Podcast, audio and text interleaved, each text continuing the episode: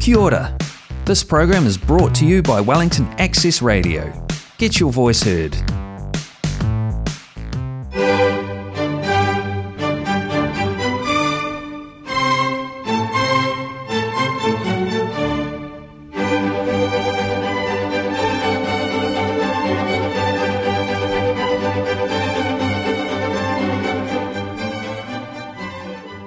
On July 19th, 1977, the world teacher, the Christ Maitreya, head of the spiritual hierarchy, emerged from his ancient retreat and is now in the modern world.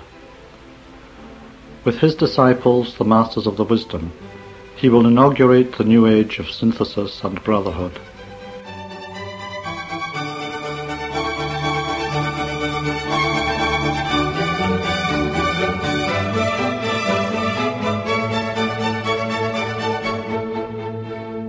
Good morning and welcome to our World Teacher programme on Wellington's Access Radio 106.1 FM, presented by Teresa and David on behalf of Share International New Zealand. Today we have two articles sourced from previous editions of Share International magazine on the subject of beauty and art. They are both written by Cornè Quartel, an artist and Share International co-worker based in Amsterdam, the Netherlands. This first one featured in the July-August 2018 double issue, titled Considering Beauty. It begins. Why do two colours put one next to the other sing? Can one really explain this? Said Picasso. Usually we do not ask ourselves what the birds are singing or why we love flowers. We just listen, look, smell and enjoy the experience. However, without rationalising, something can be said about beauty and its various expressions.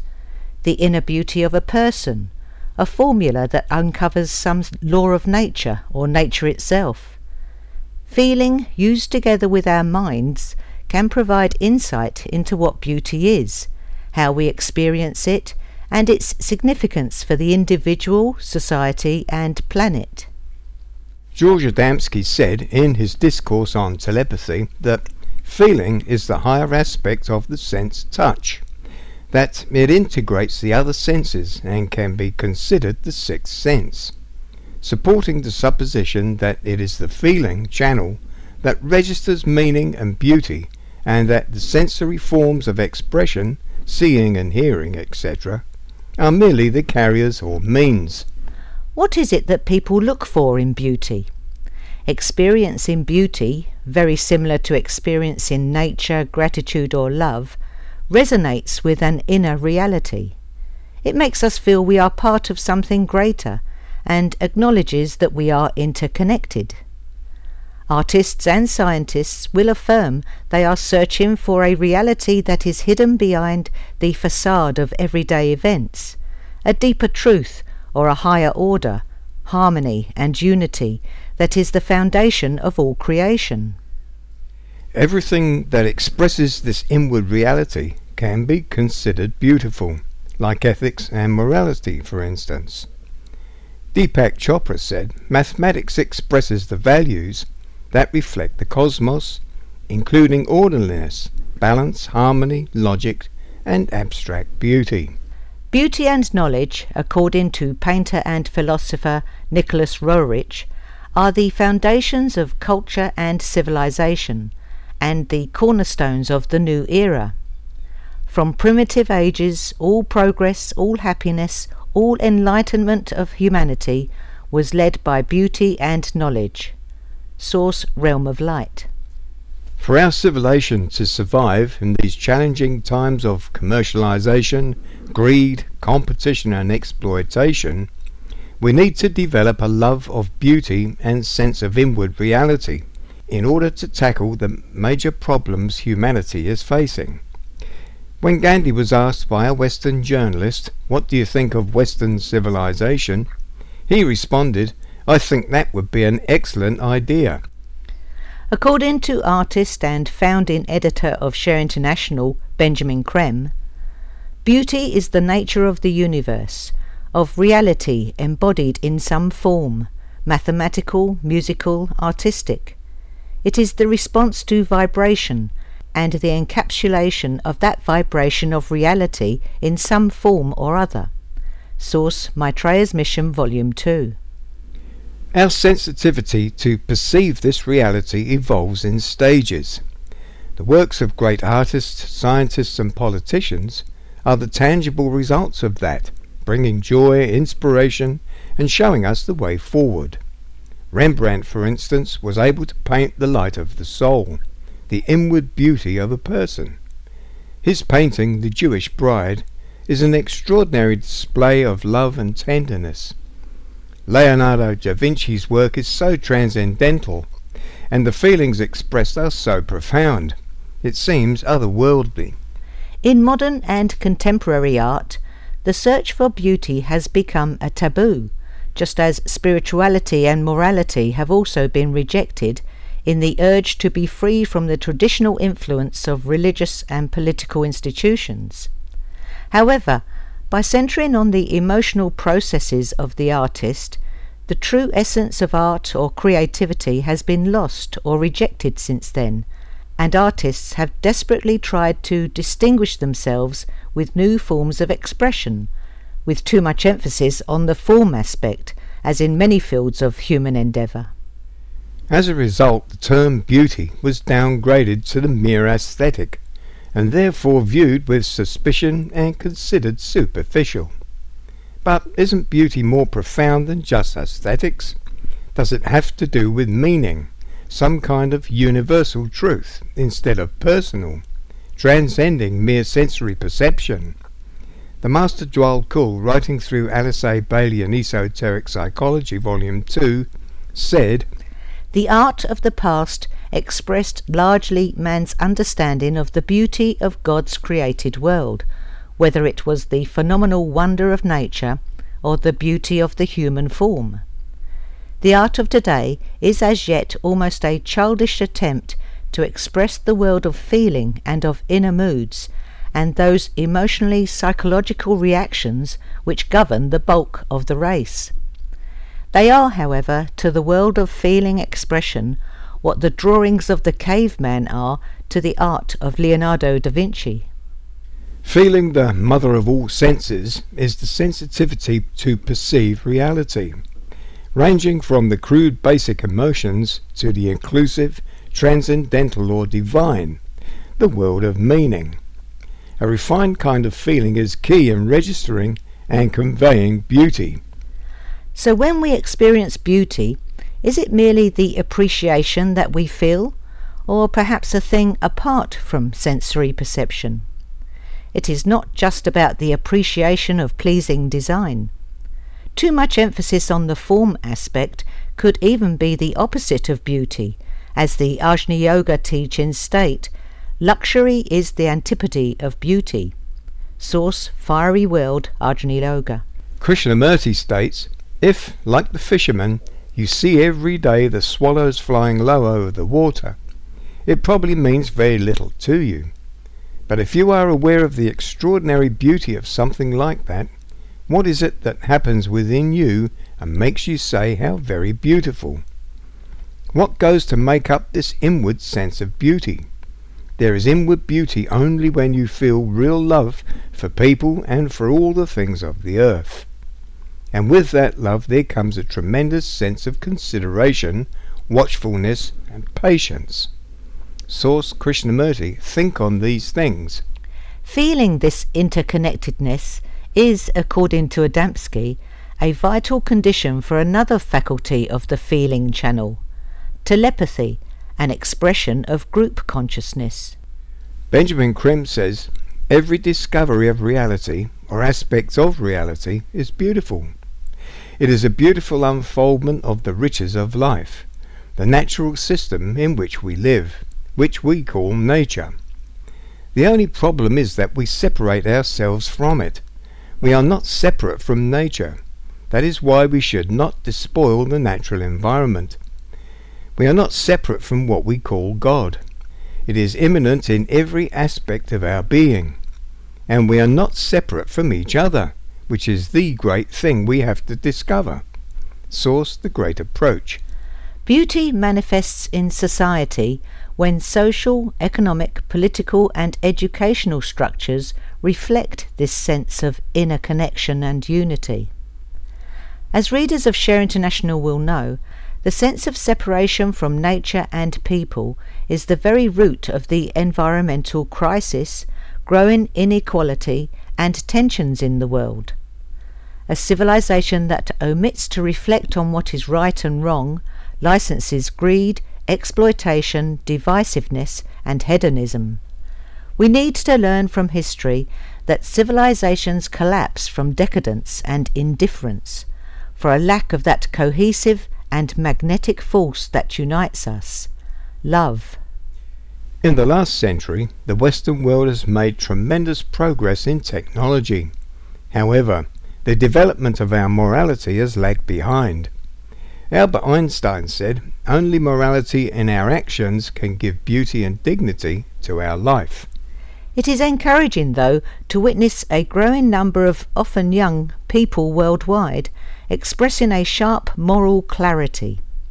In the last 10 years, as a lecturer in design education at the Technical University in Delft, it has been heartening to find around 50% of master students expressing a future vision that includes a form of sharing as the most sensible solution.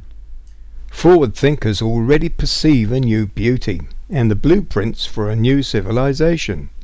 Skeptics may call this utopian or science fiction, but science fiction usually centers on technology, the form aspect, and history proves that the future we have imagined in the past is quickly surpassed by reality. Once we consider the evolution of morality, this utopian concept becomes more viable and realistic. The paradox here is that it is hard to imagine a future that surpasses our imagination, but luckily we are given vivid descriptions of this magnificent reality in books from Benjamin Creme, George Adamski or Enrique Barrios. In message number 3 from Maitreya, he paints a picture of a future world made beautiful by true brotherhood. Together we shall build a new world.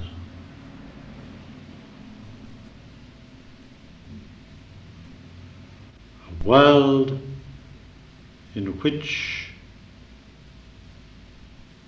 men can live without fear, without mistrust,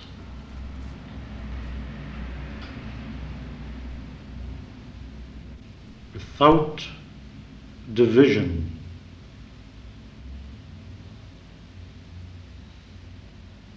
Sharing together the earth's bounty, knowing together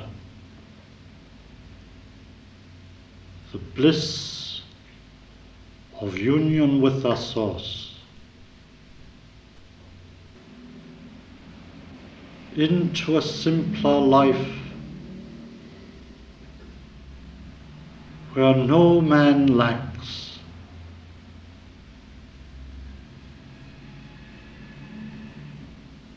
Where no 2 days are alike,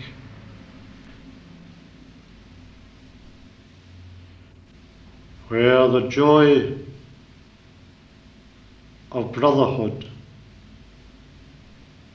manifests through all men. Sharing, cooperation and harmlessness will allow us to safely harness the laws of nature. A tremendous joy, relief and inner peace will be released in the world when we realize the inefficiency of competition, when people no longer have to struggle to just survive. This will set free an enormous creative human potential, united in purpose to beautify life on earth.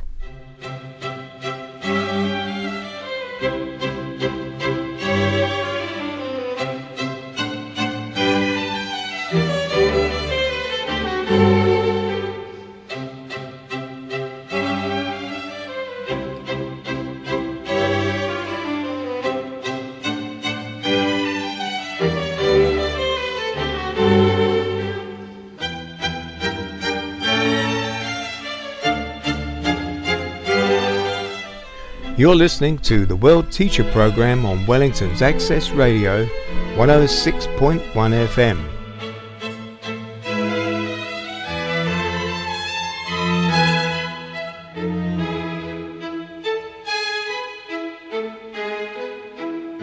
Our next article by Cornè Quartel is titled The Significance of Art. It's sourced from the January-February 2018 double issue of Share International magazine and begins, "In history, great souls have provided mankind with new insights into our perception of reality. They were able to grasp a more refined aspect of a higher order or spiritual truth and give it a certain form, a mathematical or chemical formula, a piece of music or a painting, thus showing the way forward and inspiring mankind to evolve along certain lines." Some conservative politicians recently raised the question, what is the use of art? What is it good for? In their efforts to cut funding on the arts and to commercialise what they call the creative industry. One could just as well ask, what is the point of beauty, or what is the purpose of love? Nevertheless, it is a question worth looking into. The irony is that in recent decades, art has become the largest unregulated industry in the world, apart from drugs, with a contemporary art sales estimate of $18 billion a year. Is art not vital to a civilization's culture? Interestingly, the Ajna Yoga teachings, see the book Hierarchy, and also Professor Nicholas Roerich refer to culture as culture, meaning the cult of light, meaning light in Sanskrit. Culture can be defined by a coherent set of non-material values that is gradually reflected in the more practical, concrete, political, economic, educational and social structures in society, called civilization. This takes time. W.G. Ogburn calls this culture lag. Can we perhaps state that the emergence of modern art in the 20th century, which broke with the traditional forms in which beauty was supposed to manifest, also implies that the transformation of our civilization is imminent? Unfortunately, since the 1980s, our culture, every field in society, has suffered from the rise of market forces and materialism. In the art world, this has resulted in too much emphasis on the form aspect. In recent decades, commercialization has affected the entire art world and influences how art is made, sold, shown, and most importantly, experienced. Art became an investment and, by adopting mass media strategies, prices skyrocketed. Museums do not stand a chance these days of acquiring art. They are increasingly dependent on investors and hedge funds managers in choosing what works to show and promote. But should what art costs define its value? Museums have become brands, populist institutions, using marketing strategies like the shock of the new. Art critic Robert Hughes states in his Emmy award-winning documentary The Curse of the Mona Lisa, "Art merely treated as a spectacle becomes something disconnected from any real context and loses its meaning." What sets great art apart from much contemporary art is defined by its meaning, not its form. Some music or paintings may be outdated in technical terms, but remain relevant because we respond to their meaning and inner beauty. People respond to the energy of Rembrandt's paintings. He could paint a simple man from the street as the Christ, and his later self-portraits personify the soul. Former director of the Metropolitan Museum of Art, Philippe de Montebello, said, "There are works, such as the Mona Lisa, which are truly so transcendental that we have no right to use them as a commodity." Art is the expression of the artist's experience of reality. The more evolved the artist, the more refined their awareness of that reality, and the more refined their ability to put it into form. Let us briefly look at some modern masters. Given their race structures, some artists experience reality in a more grounded or practical sense, creating beauty in response to the outer life and skillfully controlling the form aspect, like Picasso or Matisse. Others, like Mark Rothko, are more attuned to the inner life. Kandinsky, Mondrian, Malevich, Klee and Benjamin Creme introduced the ageist wisdom teachings to the art world.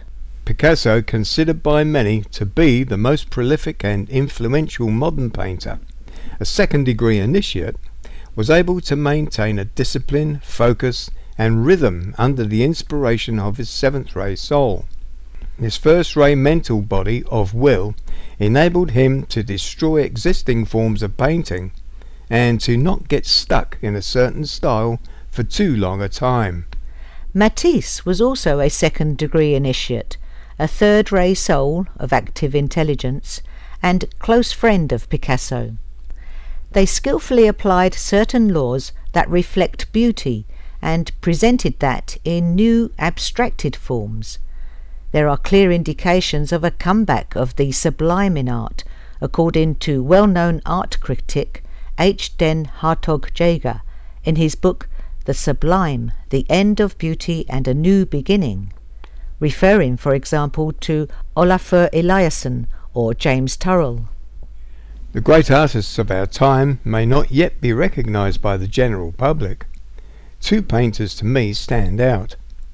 Benjamin Creme, 1922 to 2016, with his esoteric art, and Sri Chinmoy, 1931 to 2007, with his powerful and spontaneous emanations from the heart. Sri Chinmoy was a spiritual teacher, musician, composer, poet and painter. He was a fourth-degree initiate and disciple of Maitreya. He was a second-ray soul of love wisdom. The second-ray soul is inclined to teach, and so did Benjamin Creme in his exemplary life of service, as founding editor of Share International, messenger of hope and advocate of Maitreya, as an inspiring mentor for co-workers worldwide, and of course as a painter. As a modern painter in early life, Creme already showed a remarkable and acknowledged mastery of his use of colour, stylized shapes and abstracted compositions, akin to, for example, Klee, Picasso and Matisse. Creme added to that a powerful expression of eloquence and sensitivity for people and situations. His portraits emit a rare combination of power and tenderness. His esoteric paintings, dense with meaning, introduced to the world an entirely new kind of spiritual art, profoundly symbolic and stylistically groundbreaking expressions of the inner life and the ageless wisdom teachings.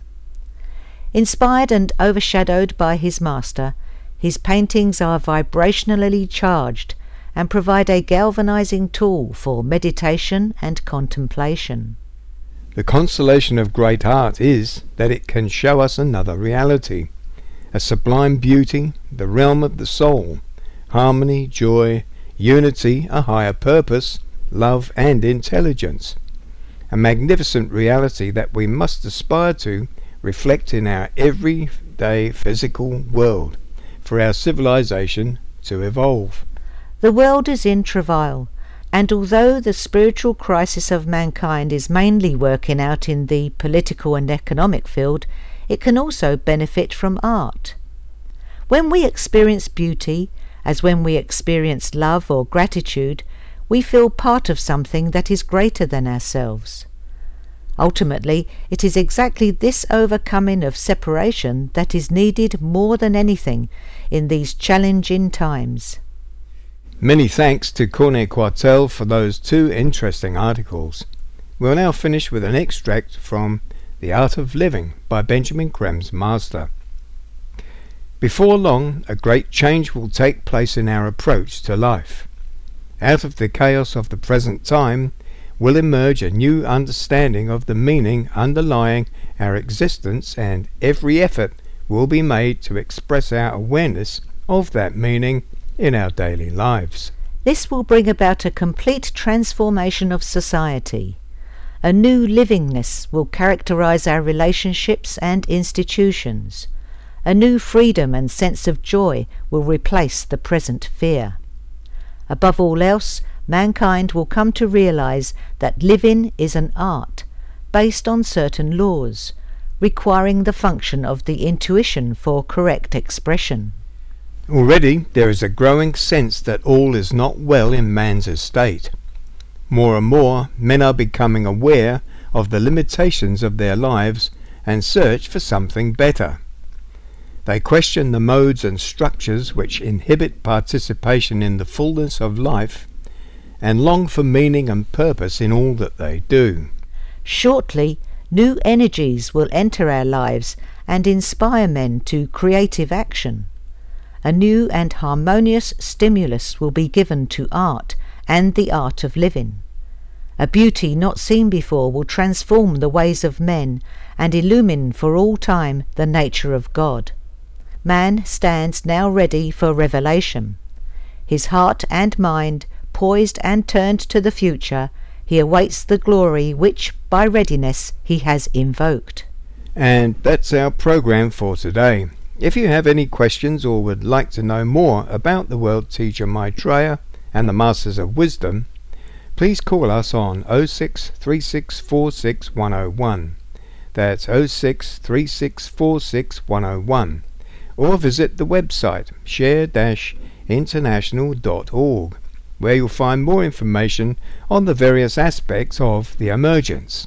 To inquire about Share International magazine subscriptions, books by Benjamin Creme, or our monthly free of charge newsletter, which contains extracts from the current Share International magazine, the number is 042341133.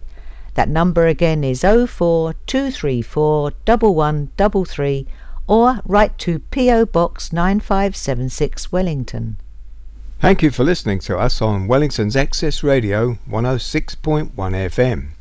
And please tune in to our next World Teacher program on Saturday the 30th of October, at the usual time of 10 a.m. You can listen again to this program and previous ones by visiting our website at share-international-nz.info and click on the radio tab.